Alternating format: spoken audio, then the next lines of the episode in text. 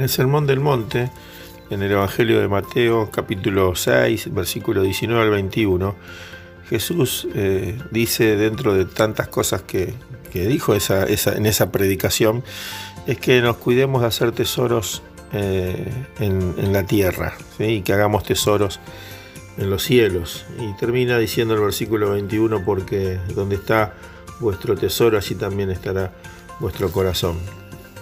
Y también en Marcos 7 hace referencia a que de nuestro corazón salen los malos pensamientos, las malas intenciones, pero también nombra dentro de esa lista eh, la avaricia o el, materialismo, ¿no? lo que podemos llamar nosotros hoy el querer tener cosas. Y claramente tenemos que eh, cuidar el corazón respecto a la avaricia y al materialismo.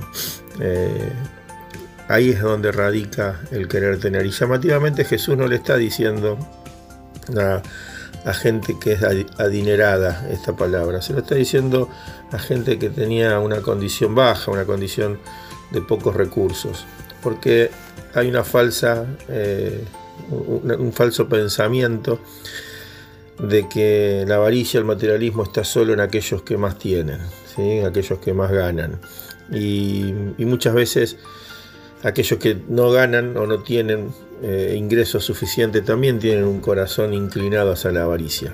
Claramente acá vemos que no está eh, la avaricia atada a, los ingresos o a lo que uno pueda generar de riquezas económicas, sino que está, eh, está ligada a las intenciones del corazón. Por eso en estos dos versículos Jesús dice, tengan cuidado, porque donde está su corazón, allí también está su tesoro.